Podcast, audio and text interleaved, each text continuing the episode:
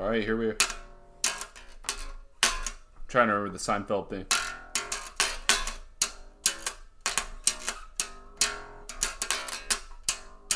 That's kind of it. That's not that close. That it is. It is at least very close. He slapped a bass. Do you slap the bass, bro? Yeah. A regular Les Claypool over here. And now, a special holiday presentation of For Your Information with Zach and John.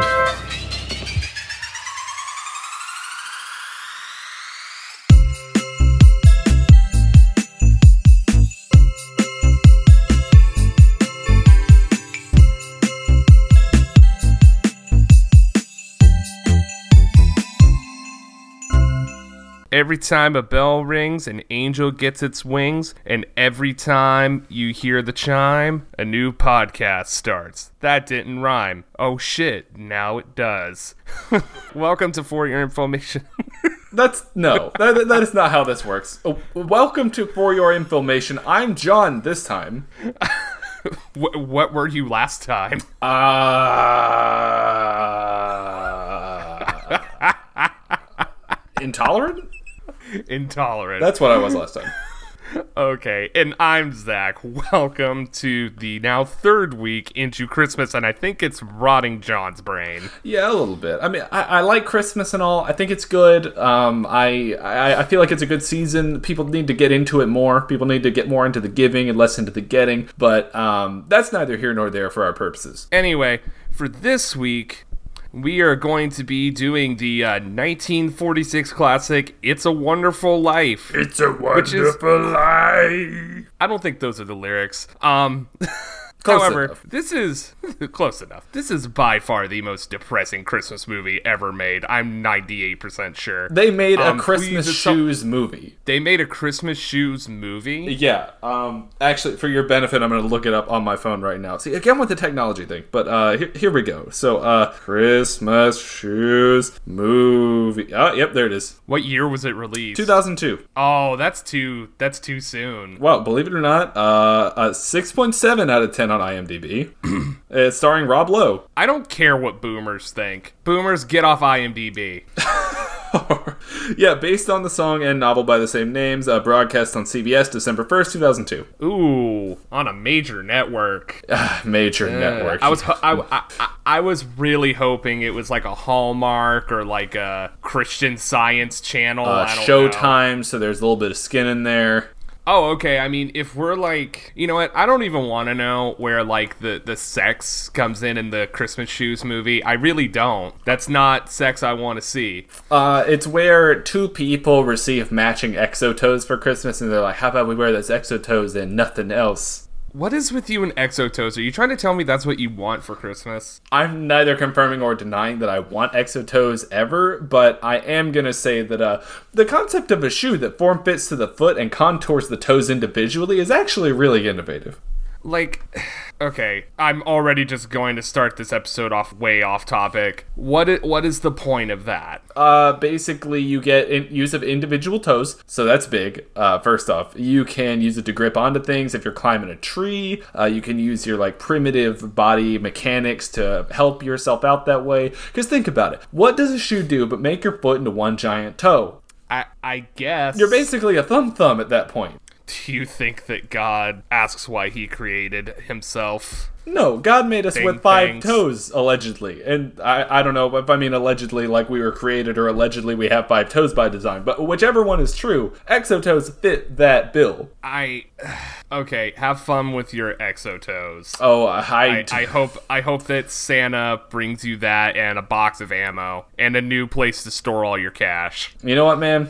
It's all about gold. I mean, yeah, if you can invest in gold, it's definitely worth it. We we are not an investment podcast. No, we're not. Uh, don't take any of this as uh, sound, like financial fact. Like, uh, don't don't do that. Um, we are just lowly podcasters. We don't know anything about that. I'm not a licensed uh, uh, lawyer. I'm not. I'm not anything right now. You just got to take me when I at my word when I say invest in gold. Right, and you wouldn't take financial advice from the guy who just spent his last seven dollars before he gets paid tomorrow on Doritos and donuts. Right, right, right. I hope you wouldn't listen to that guy because guess what? That guy is me. Damn, dude. Uh, is that like Christmas to you? Ha- Merry Christmas to me. Thirty-five cents in my bank account for the next three hours. Hey, man. Uh, Let's get Lego. Bro, you got like uh like like eleven cents per hour to spend. dude if i could find something to spend 11 cents on per hour i guess maybe some uh some of the games in the switch marketplace are like anywhere between like 10 to 11 cents so maybe i could uh, stock up on those i could get a get a cool ass calculator app for my nintendo switch that i'll never use Hey, man. Um, you can get the Desmos Scientific Calculator for free online. I highly recommend it for those of you that are taking classes online like me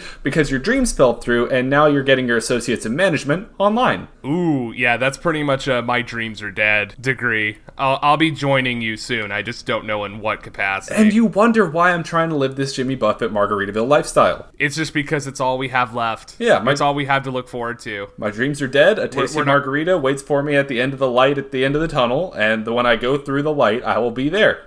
So, are you saying that people who are living that Jimmy Buffett lifestyle, parrot heads, are like living some sort of afterlife fantasy that we're somehow getting to see? You're describing enlightenment. That is disgusting. Okay, so uh, we, we have a movie to hit at some point during this podcast. Uh, it's a Wonderful Life. Yeah, let's go.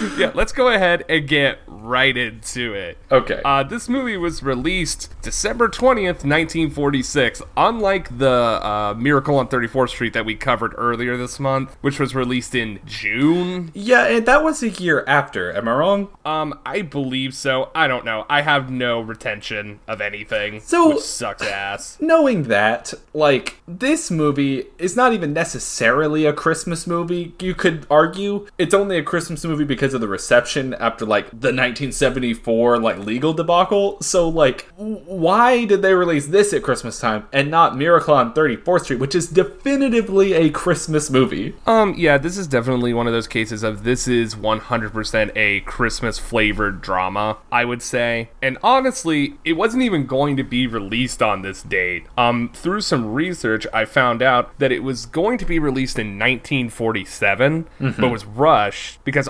Didn't have enough time to print um, what they were going to release on December 20th, 1946, which was Sinbad the Sailor. They ran out of time to print the uh, reels, so they released "It's a Wonderful Life" instead, and that's why when you look at the title cards on "It's a Wonderful Life," you see that it has a copyright in 1947, despite being released in 1946. So, do you think there was some fucking nerd sitting at the drive-in in his a, a Model T? Uh, what were they driving in 1946? I I, I don't know. Uh, Um, whatever they were driving back literal, literal fire cars. They just ran on fire. I don't know. Okay, I, I'm down. First off, second off, uh, I think he was just sitting there with his notebook, being like, "Ah, "This is copyright for next year. This is proof of time travel," and then just like had a whole conspiracy thing at the bookstore or the library or wherever people met before Reddit and 4chan were a thing. Um, they met nowhere because you didn't talk about that shit. Uh, did we not? Look, Aleister Crowley was alive at this time. Aleister Crowley, I believe, didn't really gain any notoriety until after he was already dead. Uh, oh, you say that as someone who did not have sweet anal relations with Aleister Crowley. Are you saying that you did have sweet anal relations with Aleister Crowley? That's impossible. I'm far too young for that. Like, in, in the grand scheme of time, that's not even possible. I, you know what? This is so far off the rails. Let's just get back to the movie. Okay. Um, this movie was directed and produced by Frank Capra. Yeah, also, uh, the screenplay was done partially by Frank Capra. Uh, would you call him an auteur? Um, yes and no. Mainly because uh, this movie came out prior to the auteur movement, which was really started by like uh, people in Steven Spielberg's class. It was started by like the film school generation. Huh. So this actually happened a lot more often back then. So, was this like, Like, a I don't- necessity I would have thing? to look. It was like a. Uh, apparently, he was Frank Capra was actually a really hard person to work with. So like, if he didn't like something, he would just do it himself. Hmm. So I think that has more to do with anything because um the original this movie had so many goddamn writers on it. Let's get to there. yeah. Um, it's it was it's based on a short story, uh, "The Greatest Gift" by Philip Van Doren Stern. yeah. Uh, great great grandfather of just- Howard Stern. Redacted. Yeah. Um, that's, that's not true. I made that up. Um, which, by the way, if you're gonna be an author, please shorten your name. Like that, that's just way too much. Even for 1945, when this uh, pamphlet was written, that's right. It's not a short story. It's a fucking pamphlet because he couldn't get um the original story published, so he published it as a 24-page pamphlet Christmas card to send to his friends and family. And um, one of those friends and or family got this to RKO Pictures where they purchased the rights to it immediately thinking it would be a great vehicle for Cary Grant who declined and then they shelved it. So wait, you're saying that Philip Van Doren Stern wrote this thing, and then this all happened after the fact? Correct. See, I find that really hard to believe. I don't feel like there's enough like uh, porn stars getting their boobies out, or like people riding the Sybian fuck machine for this to be an ancestor of Howard Stern. I I cannot believe you're still on this after all that great research I just gave you. I'm here for comic relief sometimes. I'm here for a good time and only a good time. Um anyway, so that's pretty much what happened with the writing of this movie and then um they had two people write it and then they said fuck their script and then two more people came in and then Frank Capra finally finished it off. I think he gets the sole writer credit in the film somehow Interesting. I didn't and look it at really any of pissed this. a lot of people off. Right, I understand how that could be the case. I mean, as far as like the uh, Screen Actors Guild goes, or like whatever predecessors there were up to their like proliferation through Hollywood, like is this something that would normally be protected by an organization like that, like a union? Yes, it would be, and it should be, but for whatever reason here, that didn't happen. So the actual like writing of this film is um kind of shrouded in mystery, but we will actually get to why it is so important that um the uh, original story exists later.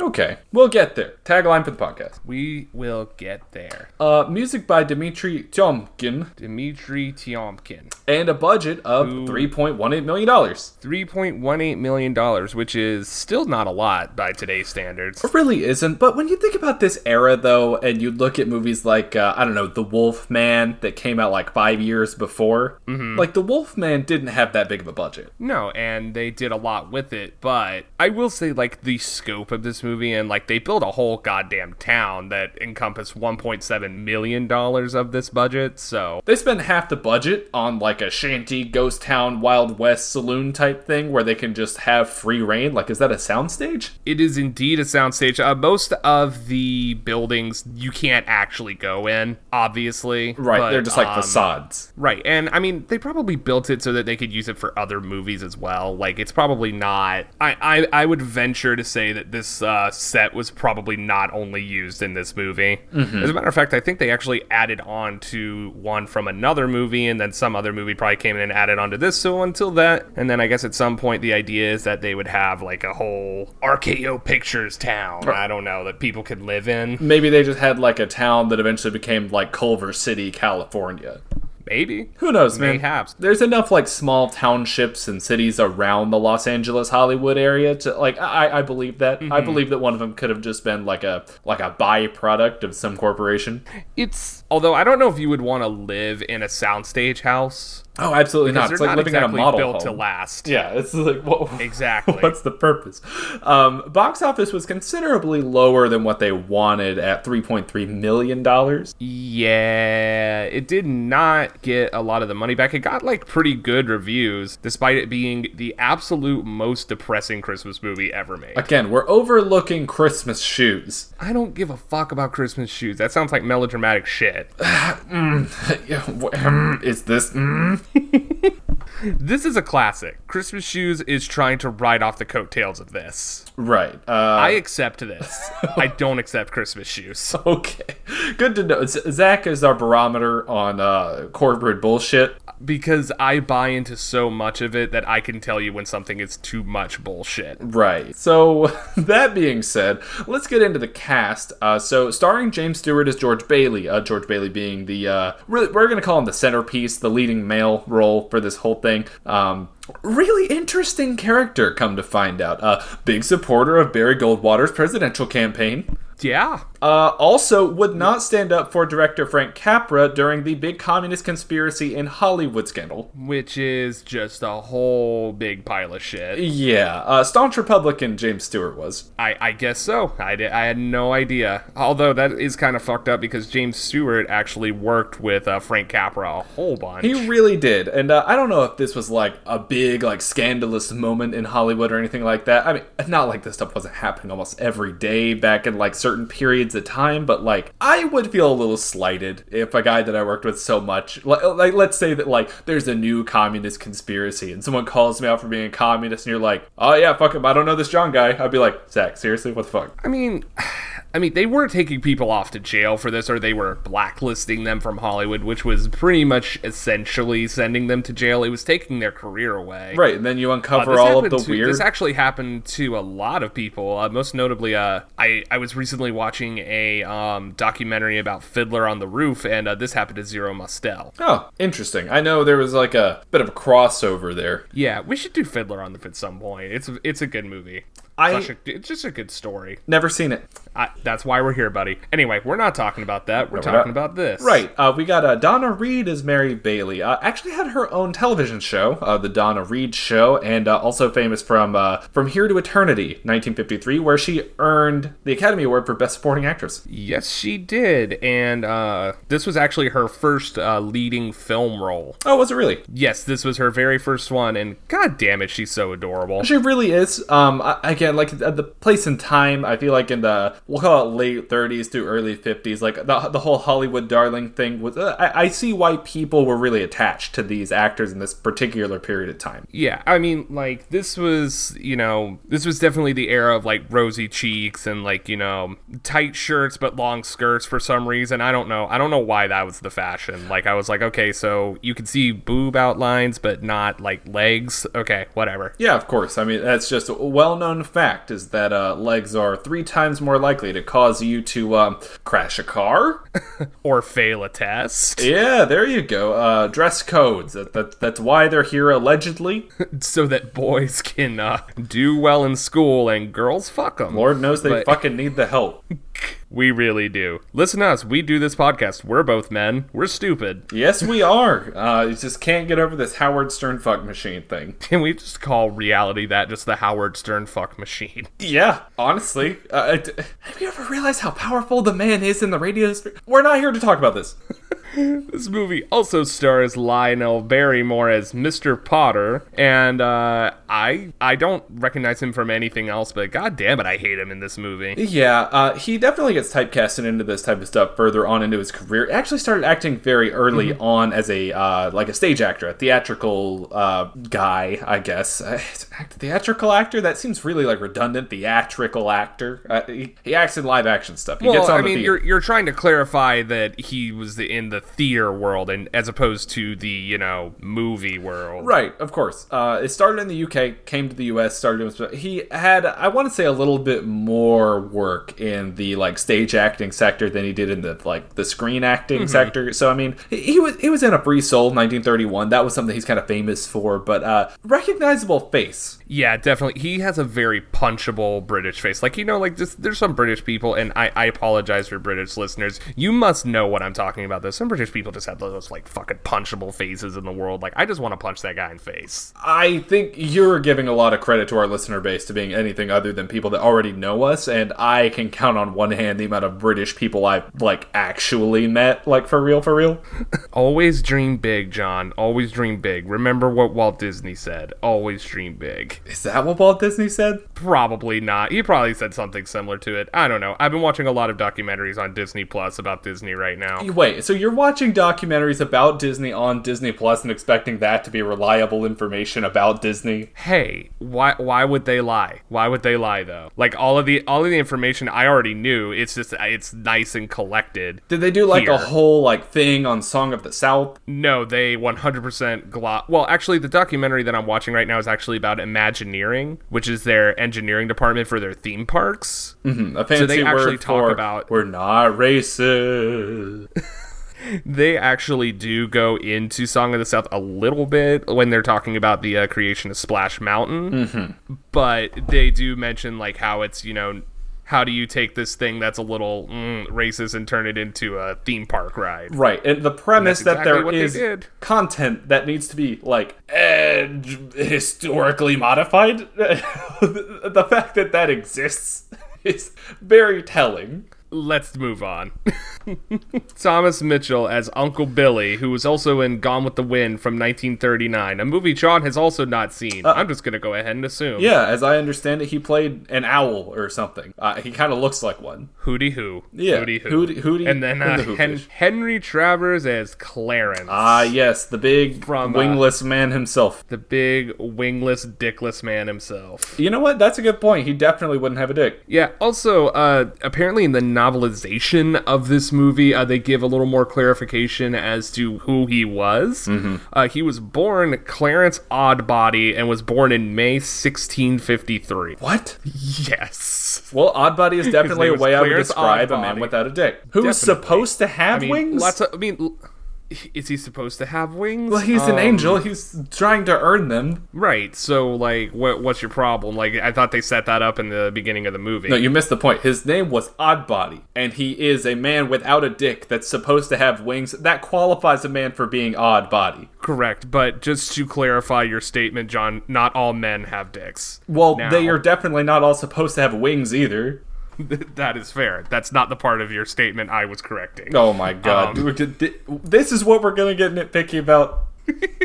You have to. You have to. Anyway, let's talk about the critical reception for this movie. Um, it has an 8.6 on IMDb and a Rotten Tomato score of 94%. Held up And, well uh, over time. Much, it's definitely held up over time. I mean, like they play it every goddamn Christmas. They do. They do. It's um, it's been on a lo- bunch of like best of all time lists. Um, it's got like Thought of as like a really well placed kind of moment in time film. Uh, it really fits into the time Mm-hmm. of release. Remember it as like a greatest film ever made. It's always making it onto the list of like 100 best films of all time, 50 best films ever made, like that type of thing. And Roger Ebert has it listed as a quote unquote great film, scoring a 4 out of 4. Roger Ebert, the the end all be all. Right, or at least that's how we look at it for these types of movies. Because as soon as we get into like little nuggets like Troll and Puppet Master, he all of a sudden doesn't have anything to say anymore. John, j- just give up. No one's ever going to give a um. You're never going to see a 100% certified fresh Puppet Master movie. Although maybe we could make one. Honestly, challenge accepted. I I would love to see that come to fruition. I just don't know how you do it. It's just such a stupid concept. All right, so uh, anyway, um, I'm just gonna hit a few fun facts about this movie, uh, just like you know, prior to and post release. Um, the original story, uh, the pamphlet that was sent out that uh, apparently got sent to RKO, um, actually had George Bailey as a politician, and the angel makes him see what his life would be like if he would have went into business instead. All and right. I'm like, why does he have to be two horrible things? Well, see, that's the thing, right? It's like, what perspective is this coming from? Like, in the 21st century, I guess we kind of know better, and we're like, okay, well, it's a power thing. It's not like a position thing. So, like, politicians do bad things, and then, like, business people do bad things, and, like, it hu- hurts everybody, like, in a similar kind of way. What do you think this was saying at the time? So, basically, he is a politician who wants to be a businessman, so he's saying, well, look at all the bad stuff that would have happened if you were a businessman. And, like, I know this was, like, a big, like, breaking point for unionization in the US. Mm-hmm. Do you think that had something to do with that? I I don't know. I think it's like look at all the change you uh, enacted while you were a politician, as opposed to what you would have done if you were in business. You would have became a horrible person, and you would have became money hungry, and you would have became the exact thing that you hate as a politician. I think that was the point. Right. Instead, he's uh, working for the New World Order, trying to run a pedophile sex ring. I don't know which version you read, but that is not the one I read. Um, You gotta put on the 3D glasses, Zach. You gotta see through the fine print. Also, a fun fact about this movie is in the 1980s, it became known as a big, like, Christmas movie, and the reason for that is a clerical error on the National Telefilm Association in 1974, where it kind of passed into public domain for a period of time. Like, they lost the rights to it just because someone did some paperwork wrong or something like that. And so then overnight, you have a bunch of like local TV stations and like uh, smaller channels picking up copies of this movie that they can film or rather screen at no cost. Right, and um, it this it, I think it actually still technically exists in this like arena today, but the way that there's always a workaround in copyright. There's always a workaround because if something's in public domain, it's never truly in public domain unless no one gives a shit about it. Like you'll never see like row row your boat go into the public domain because people give a shit about it. Right. People use it all the time. Someone's gonna find a reason to keep making money off of it, and this movie's no different. Um, what happened is the story rights were still under copyright and the movie and the novel that it's um, based on are both derivative forms of that story so they are still technically held under copyright through that film rights agreement Interesting. So the copyrights are held on the Paramount story. owns the yes, Paramount owns the film rights, so therefore they get the money. It's insanely complicated, but like I said, there's always a workaround. Okay, I, I mean, bet someone got got a big old good Christmas bonus that year for figuring that one out. I mean, I believe it. Uh, I there's so much to be earned on this movie. Like it is so good. Like some, I can't believe that something that has as high a score today as it does through like critical like screens uh, was in the public domain for a period of time. Well, yeah, I mean, in it was only in the public domain due to like like we said, a clerical error.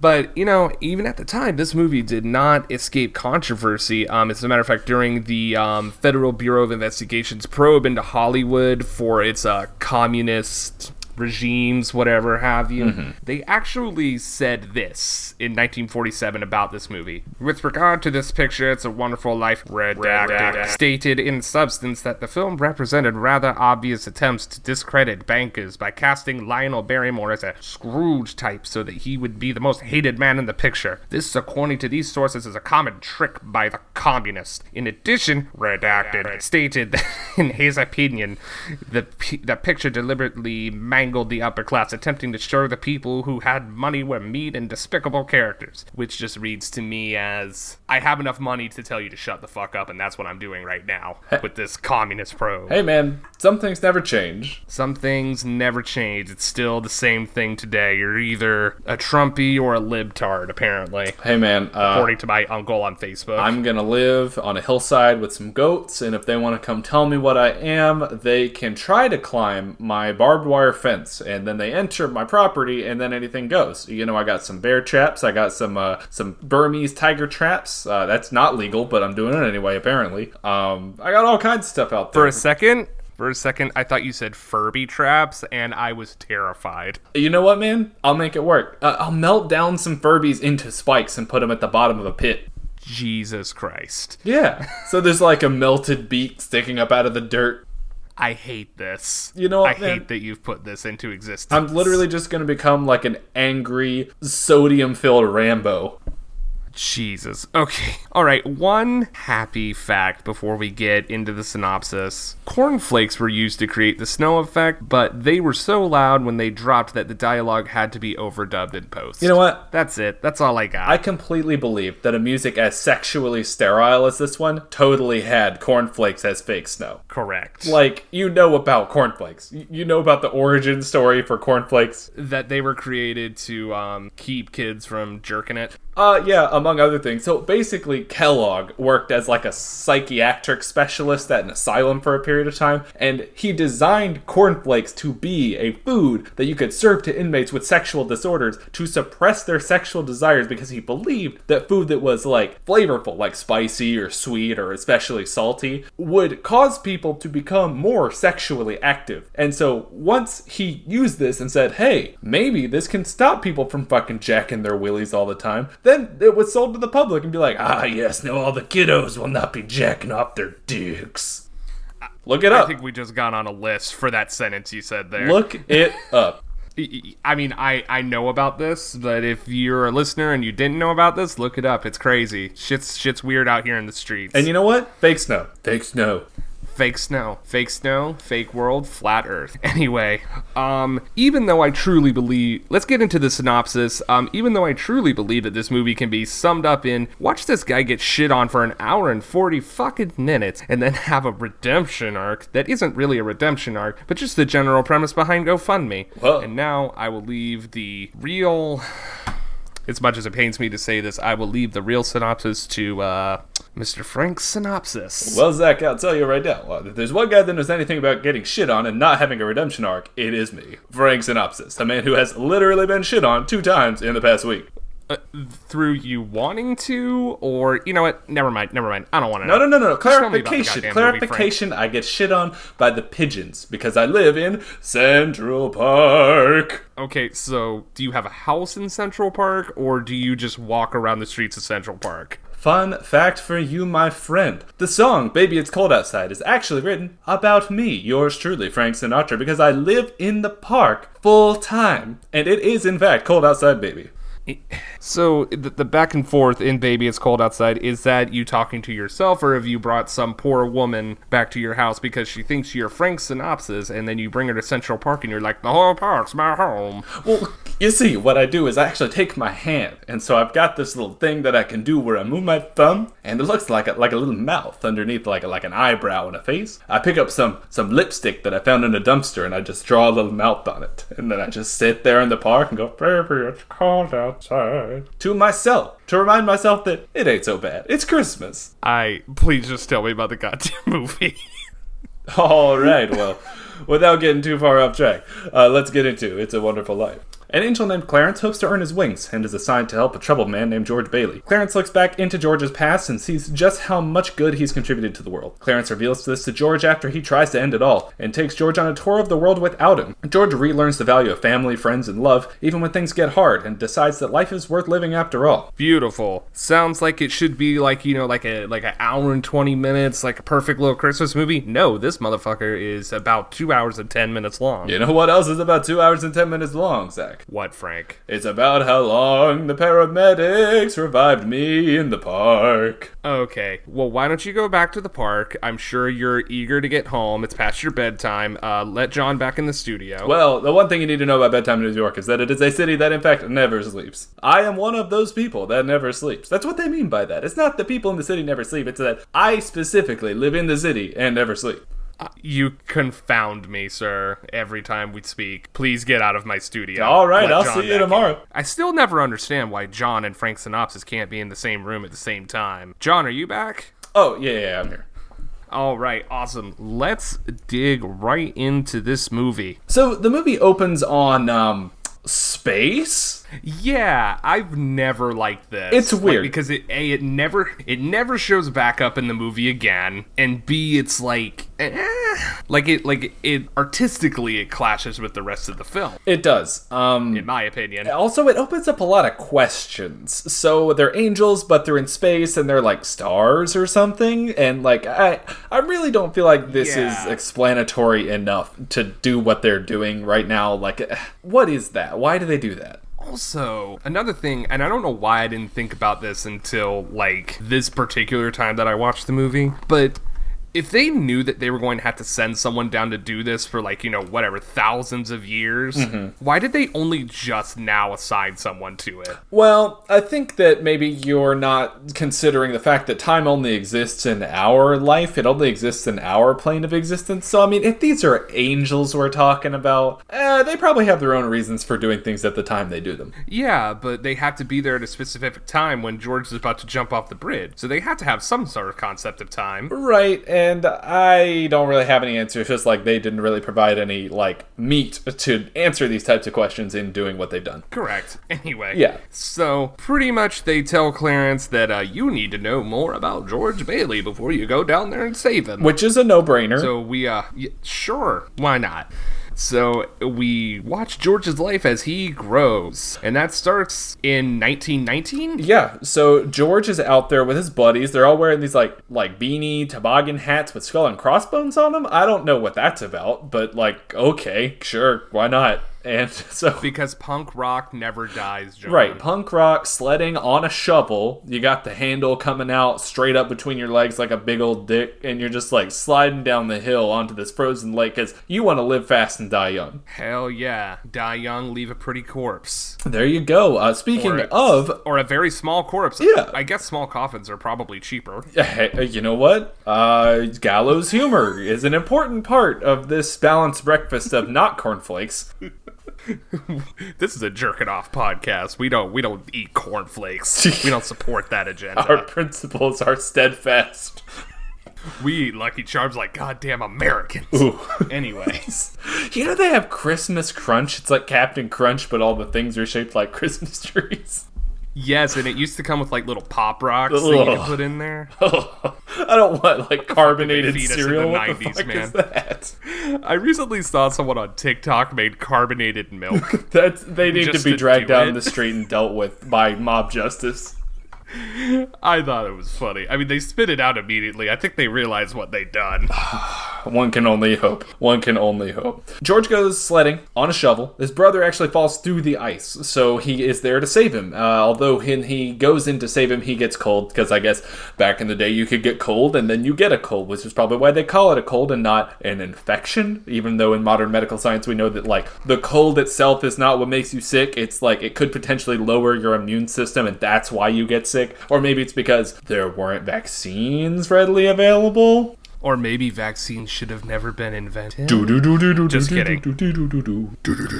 Anyway, um, Right. So uh, th- we fast forward a little bit past this point, knowing that he saved his brother and that he got sick. He's partially deaf now. So okay, that, that's an important plot point for later. Uh, George gets his first job at a pharmacy as the soda jerk. He works behind the counter with the candies and stuff, uh, which ends up putting him in a position to meet some people around town. So he's a little bit of a man about town at the young age of like I don't know, 10, 9, something like that. I think they said he's 12 there. Okay, uh, that makes sense. So uh, he gets to know Violet and her friends. She's like a recurring character throughout the story, and he notices that one day that we're looking at in his life that there was a telegram that came through for Mister Gower, the pharmacist, uh, saying that his son is dead, and that's never a good telegram to get. Not that I've ever received a telegram. I've never received a telegram either, but that is not the one that I would want. I would be like, I have a son and he's dead. Well, I guess it's not my problem anymore. Well, uh, Um, his solution was to get wasted. It was, and he accidentally puts poison into some capsules, which in 19, I guess if we're flashing forward, this would be like 1920 something. Yeah, yeah. Did, did pharmacists just have poison? I mean, Like, like how does this even happen? Like, what what suitable purpose would you have poison for? I guess like if you were making like rat poison or something, or like some sort of like like why why would you need poison in the pharmacy? Like it like how does this even happen? I don't know. Maybe that's where you had to go to get your like household poisons for like I don't know rats or something. I- I, don't know. Not That's what I'm yeah. saying. Like anyway, Right. So he stops So- him. George stops him from doing that, and he's grateful. So fast forward a few more years, we'll call this like uh, the late 20s, early 30s, something like that. Uh, George has grown up and he's working somewhere else, but he's talking to a salesman who actually brings him a gift from Mr. Gower, which is a suitcase, a bit of a trunk that he can take on his upcoming travels abroad. George has these aspirations to go places, to see things. He wants to go to Europe because I guess that's the only place white people went back then when they wanted to travel abroad. Yeah, that no one was going to you know the Middle East or anything. Right, unless you were British and then you were going there so you could either build a Suez Canal, maintain a Suez Canal, or defile some grave sites. I don't know what that last one was about, but um, I'm sure you'll tell me off cam- uh, off camera, off air. All I'm saying is Egyptology is a dodgy business. How can you have an ology that's just a country? Jesus. Anyway, uh, so George, before he's going on his upcoming travels, goes home for family dinner and attends his brother's graduation party. Uh, they go to the school. I guess that's where they're having the party slash graduation Yep. ceremony, and he meets Mary, Yes. or re-meets Mary rather. Right, they've kind of been acquainted before, but this is where they kind of like actually properly meet. So, this is a pretty swanky little graduation party. I kind of wish that we did more of this today. We don't really dance anymore. I'm cool with that because I'm me and I'm terrible and I don't dance or something. And so, I, it's fun to look back at this and see they had like a Charleston contest. And I'm like, oh, that sounds all right if you're into that. And then they open up the pool door because someone's angry that he's dancing with Mary and he wants him to fall into the water. And I, I, what was his angle there? What was he trying to know, kill but someone? he definitely jumps in.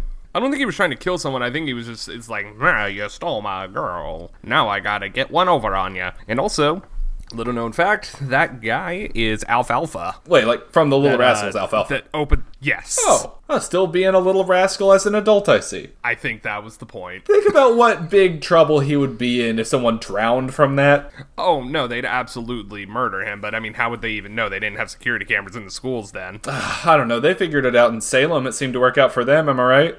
Um, go back and read your history book a little better there. Um, hopefully it is a school sanctioned history book that you're reading. Ah, yes. Uh, as opposed to all the not school sanctioned history books. Don't even pretend like there's not a lot. That's how we have so much misinformation in this world. Anyway. Right. So, Um, so you know, they fall in the pool. Pool antics ensue. right. Uh, George and Mary walk home from the party singing "Buffalo Girl's Gonna Come Out Tonight." Uh, that's a that's a good thing for white people to walk around singing. Uh, it doesn't have the, quite the same effect when you know you put it in like an appropriate tone. Like I don't know, you have like uh, someone who actually is really well acquainted with Buffalo. Uh, maybe like a Native American man whose wife that he lost at some point, whose name was Buffalo Girl. Uh, he's like Buffalo Girl's going to come out tonight. It just doesn't have the same ring to it. Um, that that sounds terrifying, and maybe you should write that movie. However, um, that song is actually meant to just wherever you are. You just so like if you're from Atlanta, just say like Atlanta girls come out tonight. So you mean to tell me that Buffalo is not about Buffalo? It is about a city in New York State. Yeah, or wherever there's a buffalo in a state. Like I think I don't think that's uh you know just to New York. I'm sorry to tell you, bud. I've really got to say, this is kind of bumming me out. Y- You know what? You're bumming me out by being here. That is insensitive considering the context. I realized that right after I said it. I will make a proper donation to you and your tribe. Let's move on. So, uh, there's they're kind of talking and flirting a little bit. George talks about lassoing the moon for her. That's what she wanted. Um, some guy on his porch is just like I don't know, waiting for some cats to come by and like do some things that cats do at night or something. But instead, these two kids come by. So he's like, "Oh, just kiss her already. Yeah, yeah, yeah, kiss her already." And uh, that's not pushy at all. Yeah, and then George is a very uh, 1920s man about it. He's like, "Yeah, I'll give you something to kiss over here." Ah, yes. And I'm always like, "Is he is he gonna kiss him?" Like, yeah, he just goes up down and for that. plants That- one right on very his progressive face. for this time. Just plants one right on his lips. They get married, adopt like 14 children. There you go, dude. That that was the way. that that was for sure how that worked out back then.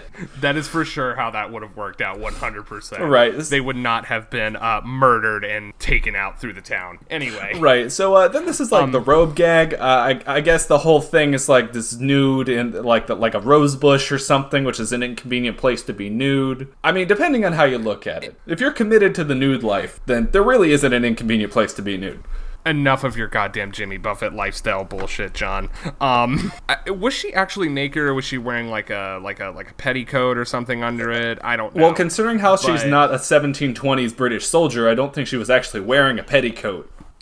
I don't know what the fuck these things are called, man. So- like a, like an undershirt or something. No, but I think that was um, the gag. Uh, that being said, uh, this was clearly Hays Code appropriate. There's nothing too weird going on here. It's just kind of cheeky, but it goes downhill really fast when somebody drives by. It's like, "Hey, there you are. Your father had a stroke," and that's where things get a little serious. Yeah, and it then cuts to probably a couple months later. Uh, it reveals that uh, George's father actually does pass away from the stroke, and uh, we go into a business meeting, which is always something that's in Christmas movies for whatever reason. Like you know, like the Santa Claus, you know, fucking candle shoot, not candle shoot, god damn it, um, fucking Christmas shoes. Like they've all got like a business meeting in them for whatever reason. I don't know why. Uh, Elf also has more than one business meeting, as a matter of fact. Right. Like, why would you put the most boring fucking thing that can imaginably happen into a Christmas movie? Anyway, John, tell me a little bit about what happens in that business meeting. All right, so the Chamber of Commerce comes together to decide what to do, I guess, after the passing of George's father.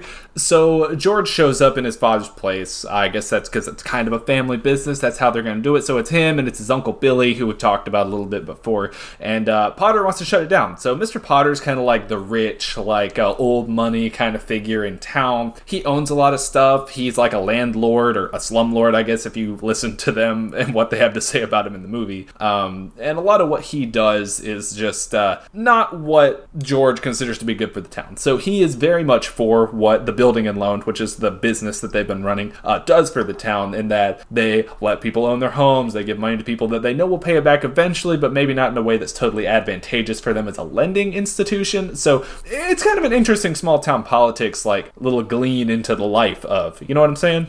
Yeah, it's it's also very it's very small town. It's very um very American like that thought process. Like believe it or not, America used to be an advantageous place for, you know, people like this, people down on their luck, you know, immigrants and stuff and not Well, I mean, I guess it depends on how you look at it. I mean, you know, we're a global community now. That's not a politics or an economics podcast, despite how much I talk about hiding gold under your bed and living on a hillside with goats away from the government. I always assumed you were joking, but you know, I mean, I keep saying it. that's true. I guess where there's smoke, there's fire. Anyway, so um Gary or whatever the fuck his name is, George. Gary, Gary Busey's in this movie now. man, Um, if Gary Busey was in, Gary Busey should have been Clarence. He, he just starts shoving George. I- he falls off the bridge. I'm greenlighting this movie right now from from For Your Information Studios. It's a Wonderful Life remake because the copyright is no longer valid and fuck you. So we're gonna do this. Um, anyway. I'm into it. So George decides to save the business from being liquidated just to get one over on Mr. Potter, and he and he does this at the uh, behest of canceling his Europe trip and his uh, college, and uh, gives it all to his brother to go to college, and then I guess the plan is that George will go to college when his brother gets home. Yes, that's exactly it. So this is very much like a small town family business pass off type thing where I'll run it, then you'll run it, and you know we'll have a thing going on because he's always wanted to travel. That's been like the main crux of his whole like character arc this whole time is that he wants to get out, he wants to see some stuff, he wants to do some stuff, he wants to travel a little bit, wants to he wants to get out there and be a worldly kind of guy. But instead he's stuck here doing this because if he doesn't do it, nobody else is going to stand up to Mr. Potter. Right, and I guess I mean they they have this whole very spiteful relationship throughout the whole movie. They really do. And but then we um years pass. Yeah, jump forward in time a little bit. and this is the this is the beginning of uh George getting shit on for about 20 some odd years. Yeah, so he's kind of left holding the bag back home. He's not totally appreciated. His life doesn't really go forward any. I mean, the business does pretty well though. Yeah, he seems to be doing really well with business. So years pass. Uh, George has kind of been at home, holding down the fort, taking care of the business. And despite the fact that the business is doing well, uh, everything else in his life that he's wanted to do is not really coming to pass. He hasn't met anybody that he really likes so much. A lot of the people that he knows moved away, so he doesn't have a ton of friends at this point. Um, and he's definitely not gotten the chance to travel. But Harry comes home, and Harry's going to come home after all this time. He's got an education, he's got a new outlook on life, and he's totally prepared to take on the responsibility of the business. So George thought. Uh, that doesn't actually happen. So Harry comes home with a new job offer from his new wife's father, his father-in-law, and is kind of interested in taking that. He's kind of wishy-washy on it. George kind of gets left holding the bag on the family business. But he what I do like is that he talks to um Harry's new wife and is like is it a good job? Is it going to be stable for him? Like, you know, so he's he's not doing like a woe is me thing. He's like, look, is this going to be good for my brother? Would and I guess maybe in a way it's a woe is me. It's like is would my sacrifice be worth it for him? Hey, he's got to look out for the family. You know, you got your family out here, you got your people in the city. You got to look out for one another. It's a big apple, it's a big world out here. We got to be out on the ground floor looking out for each other. We got to make a pizza. We got to eat it together as a family. Oh, the pizza. Family, pizza, garlic. That's all you need. I got a knuckle tattoos. It says F A M I G L I A, and my last two knuckles is you know what this is? Is exclamation points, because that's how serious I am about family. Okay.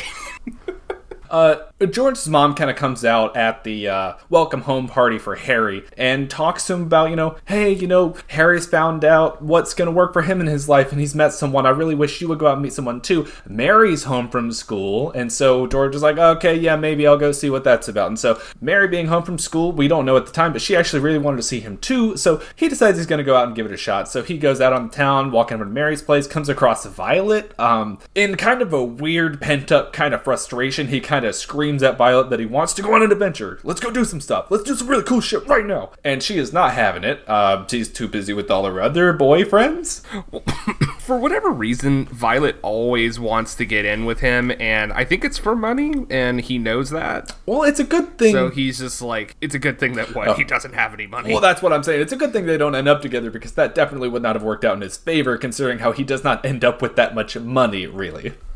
No, not at all. We will get there. But anyway, he seems really bitter at Mary once he gets there, though. So I mean, I, I kind of see guess- where he's coming from. It doesn't make it right for him to be a jerk, but like Mary has gotten out of town. She went to school. She's seen a little bit more of the world. She got some experiences that she wanted that he also kind of wanted for himself. And she has another guy that she was kind of talking to. It seems because he calls her on the phone or something. But that falls apart real quickly, and she falls right back into where she wanted to be with George the whole time. And I mean, despite how kind of frustrating the scene is, it works out for the best. Right, and like, on, but honestly, like I have to say, the chemistry between the two actors, uh, Donna Reed and James Stewart, is phenomenal. Agreed. Like, I totally believe. Like, I, I can't remember where I read this, but like, in order for like the chemistry for two actors to work, you have to believe that they would fuck. Oh yeah.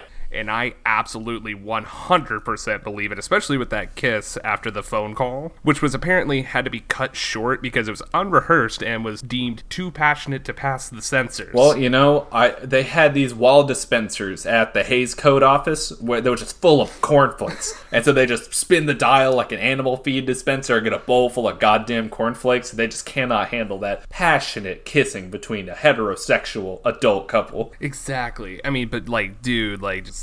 Oh, You know, like you pour like a I, I I love their relationship. Like I can like I just that's like the one thing that draws me into this movie. Like I just really believe the relationship here. I absolutely do too. And you know what? You, you pour cold water on a couple of dogs that are banging, you chow down on some cornflakes to stop adult actors from banging. Yeah, so that people won't think about just the hot, passionate sex that they are having off camera in this movie. Just like every day, just pound town, just fucking bruises all over their thighs for just all of eternity. You don't have to think about that because you have your fucking cornflakes. Right. God forbid a married heterosexual couple have intercourse.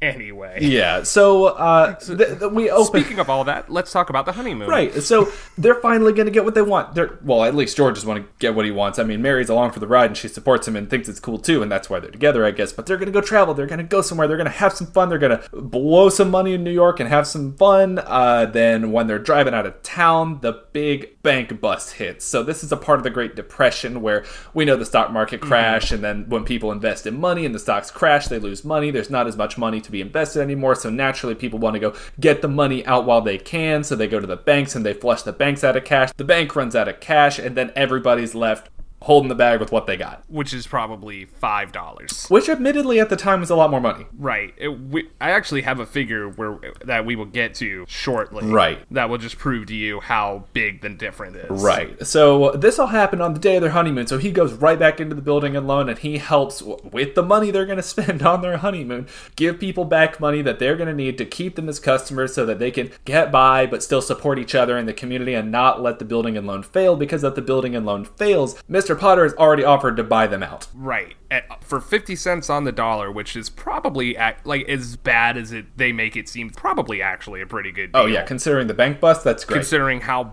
yeah, considering the bank bust, that's actually not a horrible deal. no, not at all. But anyway, we are not a financing podcast. No, d- don't put the gold under your bed. Or do. It might hurt your back, though. Ah, yeah, you don't put it under the mattress. You put it under the floorboards. Oh, okay. Fair enough. Yeah, put it in there with your seeing stones. In your witch dust. Hey, don't talk shit about witch dust. Uh, after this, instead of kind of going on the honeymoon, they go back to 320 Sycamore, which Mary has always wanted as a place to live, and kind of fix it up. It's kind of a cutesy little thing, and then they're having a dinner there, even though the house is broken down. But it's gonna be their house. It's gonna be their future. That's where they decide. That's where they're gonna end up, and um, have a cute little thing there, and that's actually really kind of touching. Yeah, it's kind of like uh, up before up. Yeah, exactly, and uh, not nearly as sad, or at least not at this point. Uh, later on, things get a little rough, but uh, we'll get there. You know, tagline for the podcast, we'll get there.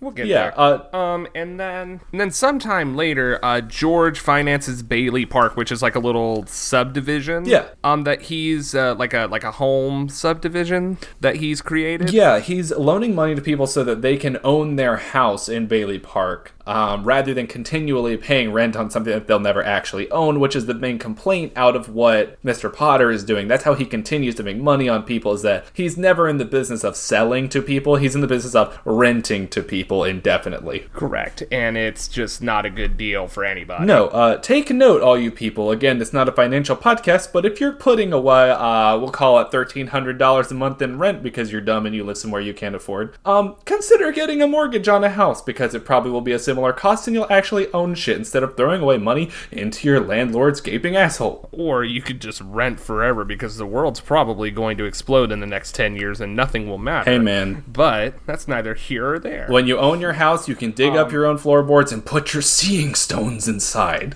And you can snort your witch dust, which I'm 98% sure is just cocaine. Uh, technically, it's goofer dust, and that's a totally different thing. okay.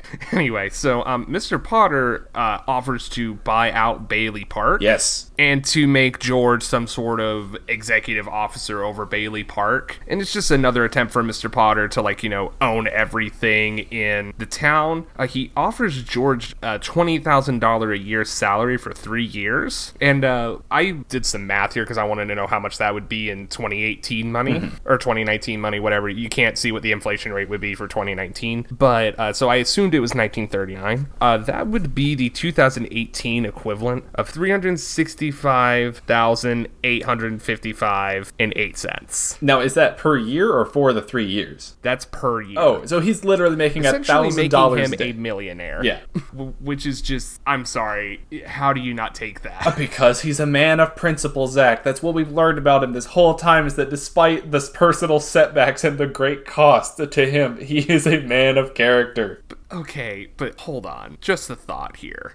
But Violet, just a thought. There's, that's a lot of money, man. Uh, yeah, yeah, it is. I mean, uh, Like- I could do a lot with a thousand dollars a day for three years. There's no way that he's ever gonna see any of that money again, and he just leaves it. He could have totally like fucked with the contracts and fucked Mr. Potter out of even more money, but he didn't do that, and he just was no, no, no, no, no. Man And of character. World War II happened. Yes. Uh, so this is a big point in the movie. Uh, at this point, George is a little older. He's in his 30s. It's not unheard of for people like that to serve in the military, and that's exactly what he wanted to do, but he was not able to do so because he is partially deaf, which means he is a very, very low draft classification. He would not be able to actually serve in the military. No, he probably would have had to drive a ambulance or something. Oh god, he'd be lucky to even do that. He'd be lucky to be like a like a uh, like a supply guy on the state side.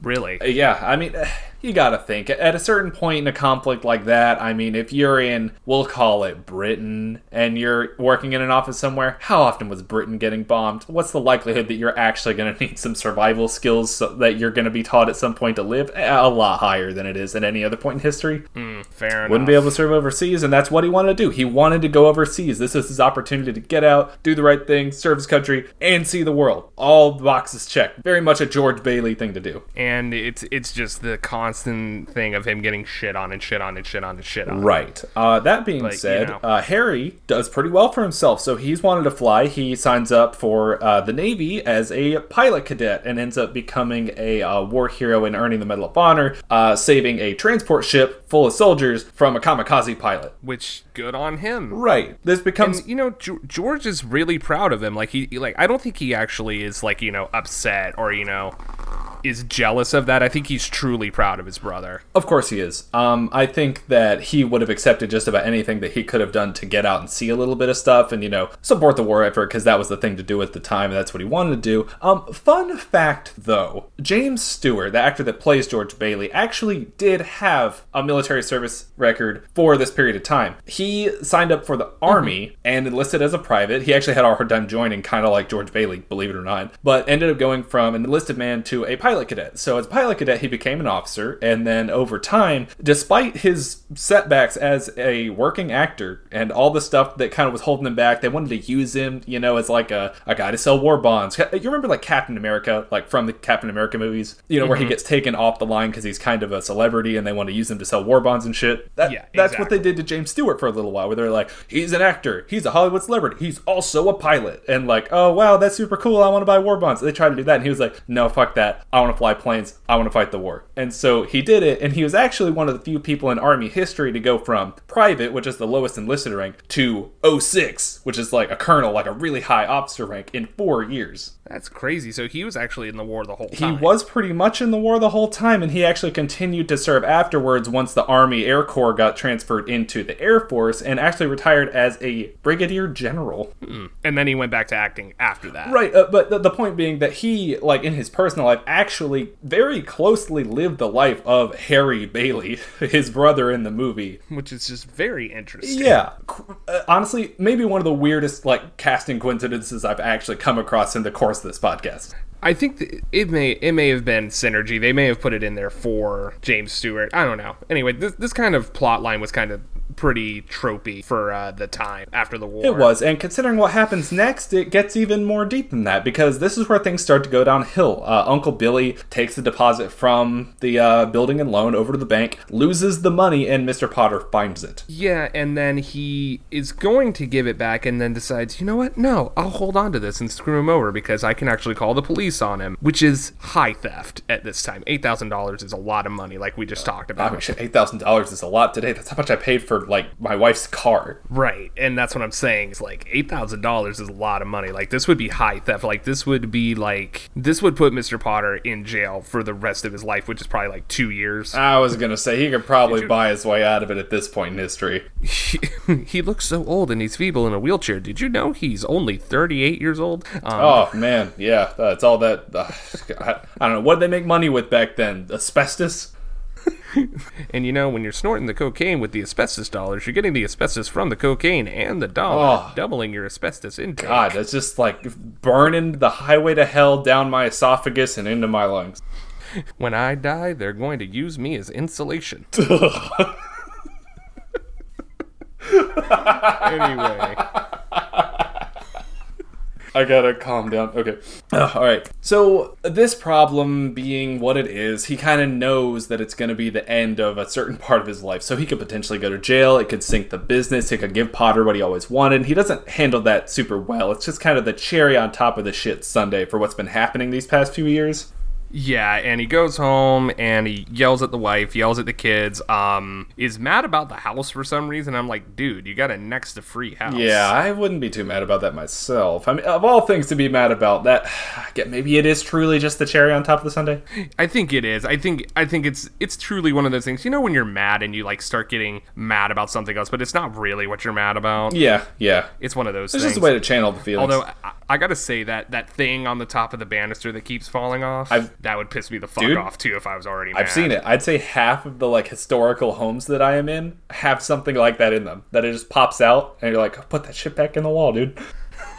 dude. I, I can't even I can't even imagine like that would drive me bad. Dude, I think that Like if if that happened to me every day. that specific thing, uh, it was the second band that I was in, like in college, uh, with Sean. Yeah, with Sean. Our drummer lived in Midtown Atlanta, and he, like, his family had this like old, like Victorian turn of the century type house, which was beautiful. It was amazing. And so you go inside, you go up the stairs, and they had that same fucking thing halfway up the stairs, where the little like ball on top of the banister would just pop out. That shit, that's a real thing. That that's a real thing. Jeez Christ. Now, that, that being a part of it, it's a culmination of events that drives him to drink. So he goes to Martini's, which is the bar there in town, uh, run by a guy that he knows, uh, named Martini, I guess. Is the, the bar is called Martini's. A guy named Martini serving martinis. That was the guy that um he sold the house to the first house in uh Bailey Place. to. Yeah, yeah, the Italian guy. Mm-hmm. So uh, this is kind of an interesting thing that happens here. He goes in, he's having a bad time. He talks about the phone call, and then he just gets whopped by this guy. It turns out to be Mr. Welch, which is the like the, the husband of the teacher that he was chewing out on the phone. And why why was he there? Like of all like remember this is Christmas Eve, so why is that guy there too? Like was he that mad about the phone call? Hey man, we've all got our reasons and we've all got our vices, and in his case, it was violence. I, I don't know. Uh, that being said, I do have something that I want to put in here, Zach. I made a cocktail. Of course you did. That's part of this podcast. Tell me about it. Okay, so this is kind of like a, a group drink. You've heard of group think. Now there's group drink. That sounds awfully culty, but go Hey ahead. Hey man, drink this Kool Aid. So this is called uh, the Christmas Cheer Punch. So when someone says grab a cup of cheer, you know, like in the Holly Jolly Christmas song, you can just pull this pitcher out of your fridge or freezer and just down it, just guzzle it like you're just draining the Kool Aid man from the balls up. Can I put it in a um, cheer laundry detergent bottle so then people then become very concerned about me momentarily? Well, considering that it's mostly red wine, that seems like the worst possible thing to wash clothes with. oh, I mean, this is after I've already used the laundry detergent in there and cleaned it out. Oh, so you're just doing this as a gag to pour alcohol out of a laundry detergent thing and drink it straight out of the cap. Yeah, because then it's a cup of cheer. You know what, man? I guess you're right. So, the Christmas Cheer Punch, alternatively known as uh, Crouching Tiger Hidden Mr. Welch, Beautiful title. uh, you make it in a pitcher, and here's the ingredients. So, uh, you've got your alcoholic ingredients, you've got your fruit, and you've got your garnishes and stuff. So, we'll start with the fruit. So, you're going to need three limes cut in half. You're going to need a half of navel orange and half of a red grapefruit.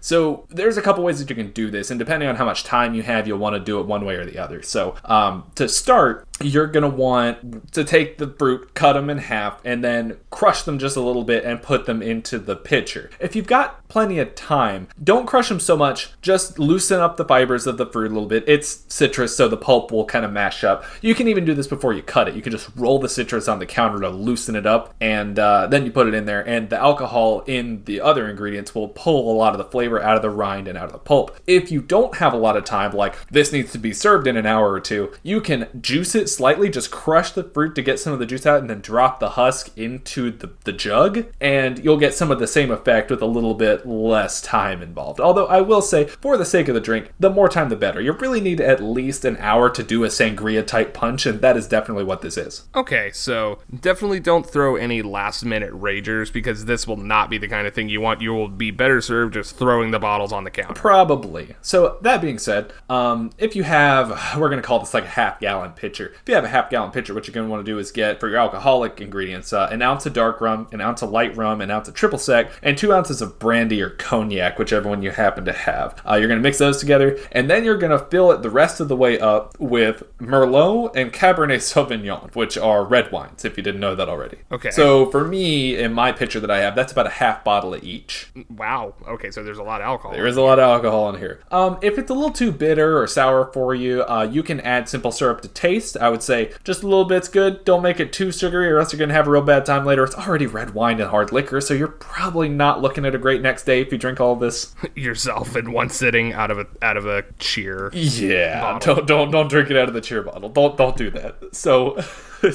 you'll add a little bit of cinnamon and a little bit of nutmeg to taste on top, just to give it a little bit of that pop, a little bit of that like holiday flavor. And if you're feeling really crafty, you can take some fresh cranberries, maybe cut them in half, and just fill the top of the jug with cranberries, fresh cranberries, so that they float because that's what cranberries do. They float, and you may even get a little bit of the flavor out of them if you leave it for at least 24 hours in your fridge, like you normally do for a sangria type punch. Hmm. And then there'll be alcohol cranberries, which is pretty great. And for some reason, what people always order on airplanes, I always see people order like a cranberry vodka when I'm on a plane, and I don't know why. Um, I don't know, but alcohol cranberry sounds like a great way to describe the band.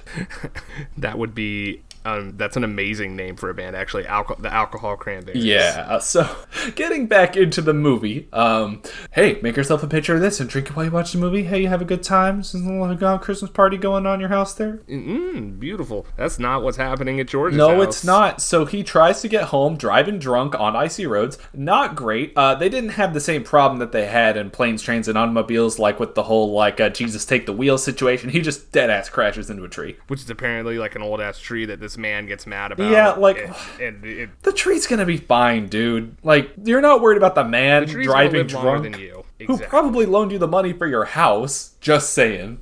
I don't know. Maybe he's in. He sounds rich. Maybe he's in cahoots with Potter. Oh man, Mr. Potter. Mr. Potter. Different Potter. Do you have the loan monies? Anyway, um, George goes to the bridge and contemplates ending it all, and that's where the fucking beginning of this movie comes into play. Because who who shows up? Clarence Odbody. Yeah, so Clarence is being a little bit of a weirdo. It's not really clear who jumps first first. From watching it, it looks like Clarence jumps in and then George goes in to save him, but then later on he disputes that and like who knows? It doesn't really matter because they end up saved. So they're in the toll booth and Clarence just straight up tells him like, "I'm from heaven. I'm an angel. Ha ha ha ha ha. I'm trying to get my wings." And George is like, I need a drink if I'm going to have to deal with you because it looks like I'm not shaking you. Yeah, perfect. So uh, he goes back with this angel to the bar, but it's not the same bar. Right, because George has wished that he was never born, and the angel's like, you know what, motherfucker? All right, let's see what He's happens. calling his bluff on this we'll one. see if you like it. He's hmm? calling his bluff on this one. Exactly. Let's see how you fucking like it. Right. So the town is now called Pottersville.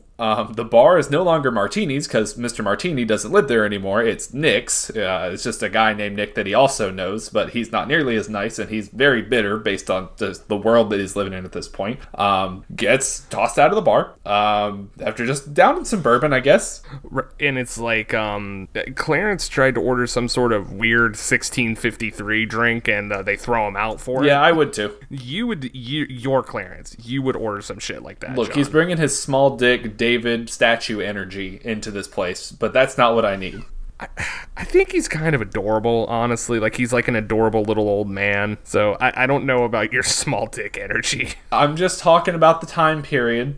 okay, fair enough. I understand what you're saying. So uh, that being said, so uh, some antics ensue around town. Uh, he runs into people that he's supposed to know, like uh, the policeman. Uh, Violet's there, but she's like a club girl now because all the businesses are just bars and clubs and like billiards halls. Because oh, the most sinful thing in the world is a billiards hall. Yeah, this would be like the equivalent of like a, a sex shop opening up in Mayberry, pretty much. Yeah, exactly. Or like uh, when we were growing up, and then there was a sex shop that opened up in that town right next to where we lived. Yeah, and it was like a big scandal. And then like I went in there once I was like of age to go in there, and I was like, "There's nothing interesting in here." Yeah, there's like uh, some water pipes, quote unquote, for tobacco use only over here, and there's like some uh, silicone dicks, quote unquote, for not tobacco use over there.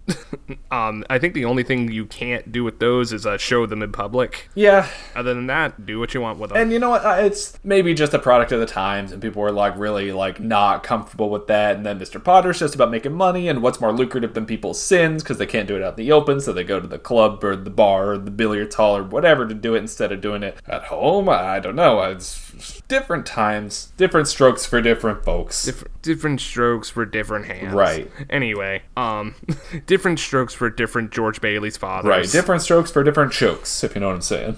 Jesus Christ. Um. Only in Pottersville. So what happens after that, John? okay, so Pottersville. yeah, George is running from the cops because uh, I don't really remember why. They just didn't like him, or they thought he was weird, or they thought he was crazy, or whatever. And so uh, they just tried to shoot him in the back one time. Uh, that's not cool.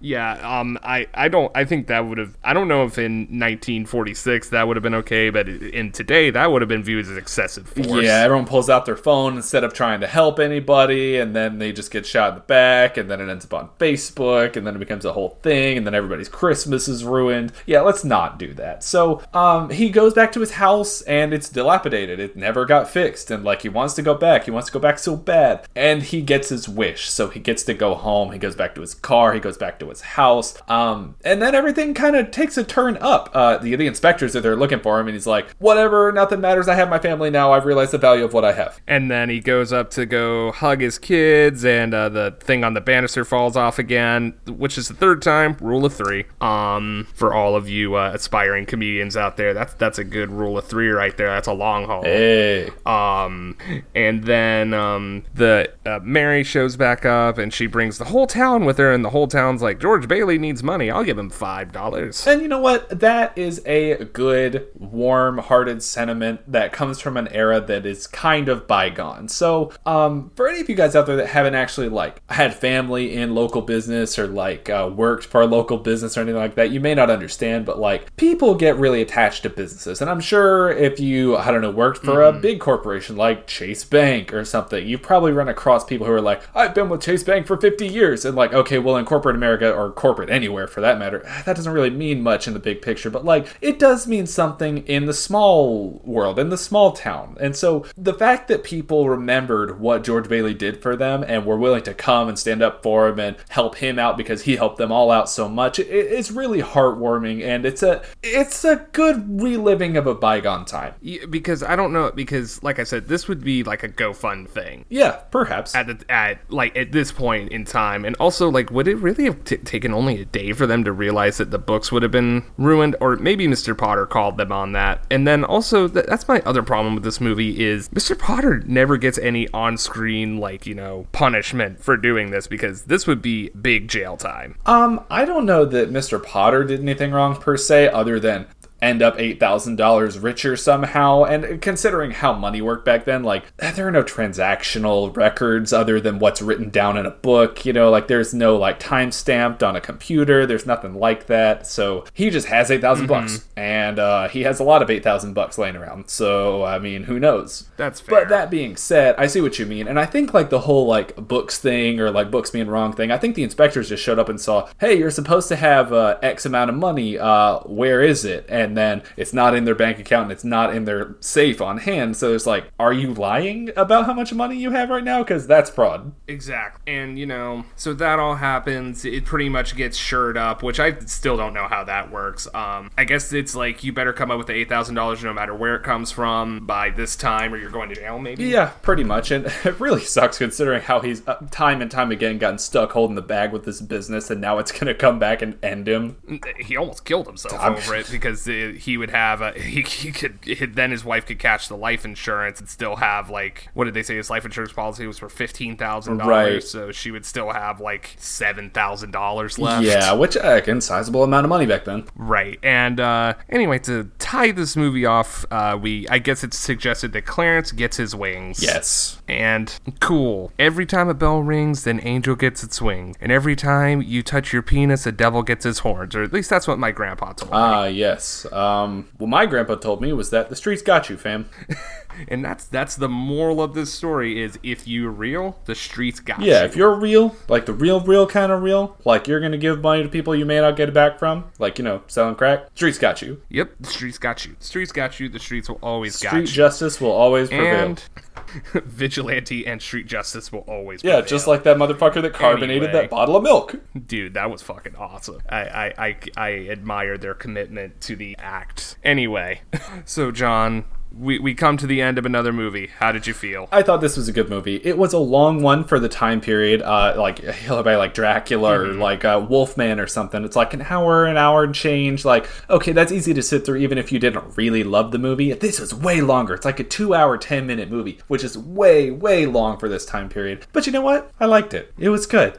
I thought it. I still think this movie's very good. I I've watched it about every Christmas. It's not the. I don't think I'd watched it in the past two years, but it's still a great movie. Um, a lot of local theater companies do a stage version of this, which I think the movie does kind of lend itself to being a stage adaptation. It does. Uh, I see that. I definitely see that. And considering the amount of experienced stage acting that the actors in this movie had, I mean, it was just kind of a right place, right time, right people. Right, and it it's now a classic, uh, whether it's because of uh, money reasons or not. Right. Uh, necessity drives everything. You are absolutely correct, and um, I think that's a good note for us to end this week on, John. Uh, do you have anything else you want to say? I definitely don't, other than uh, Merry Christmas, Happy Hanukkah, uh, Festivus. Yeah, whatever. whatever. it's a Festivus for the rest of yeah, us. yeah. Uh, happy Kwanzaa. Um, hope you had a good Ramadan like a month or two ago. Um, I'm trying to include everyone. Uh, if you are a worshiper of Vishnu, may his his or her many arms embrace you. Um, who am I leaving out? um a whole lot of religions. There's like a thousand religions. So we're just gonna tie it up in happy holidays, happy time with whoever you want to spend this time of the year with. Uh, you know, and in the spirit of this movie, um, please don't um commit suicide. Please seek help if that's how you're feeling this time of year. This time of year is really hard for some people, and I just you know if we could just have one serious note, it would be that Definitely. if you are not feeling okay, definitely around this time of year, there, please get help. Definitely. Uh, suicide is something that's kind of gripping our time. It's uh, maybe one of the biggest crises that we face right now, you know, mental health, you know, by and large.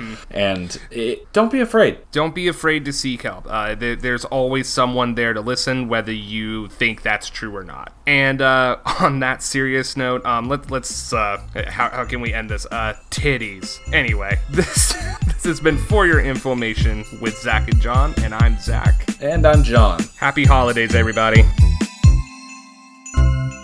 Well, We should not put this in the podcast. Oh, it's absolutely going in the podcast. Every time. you kids with all your money in the cloud.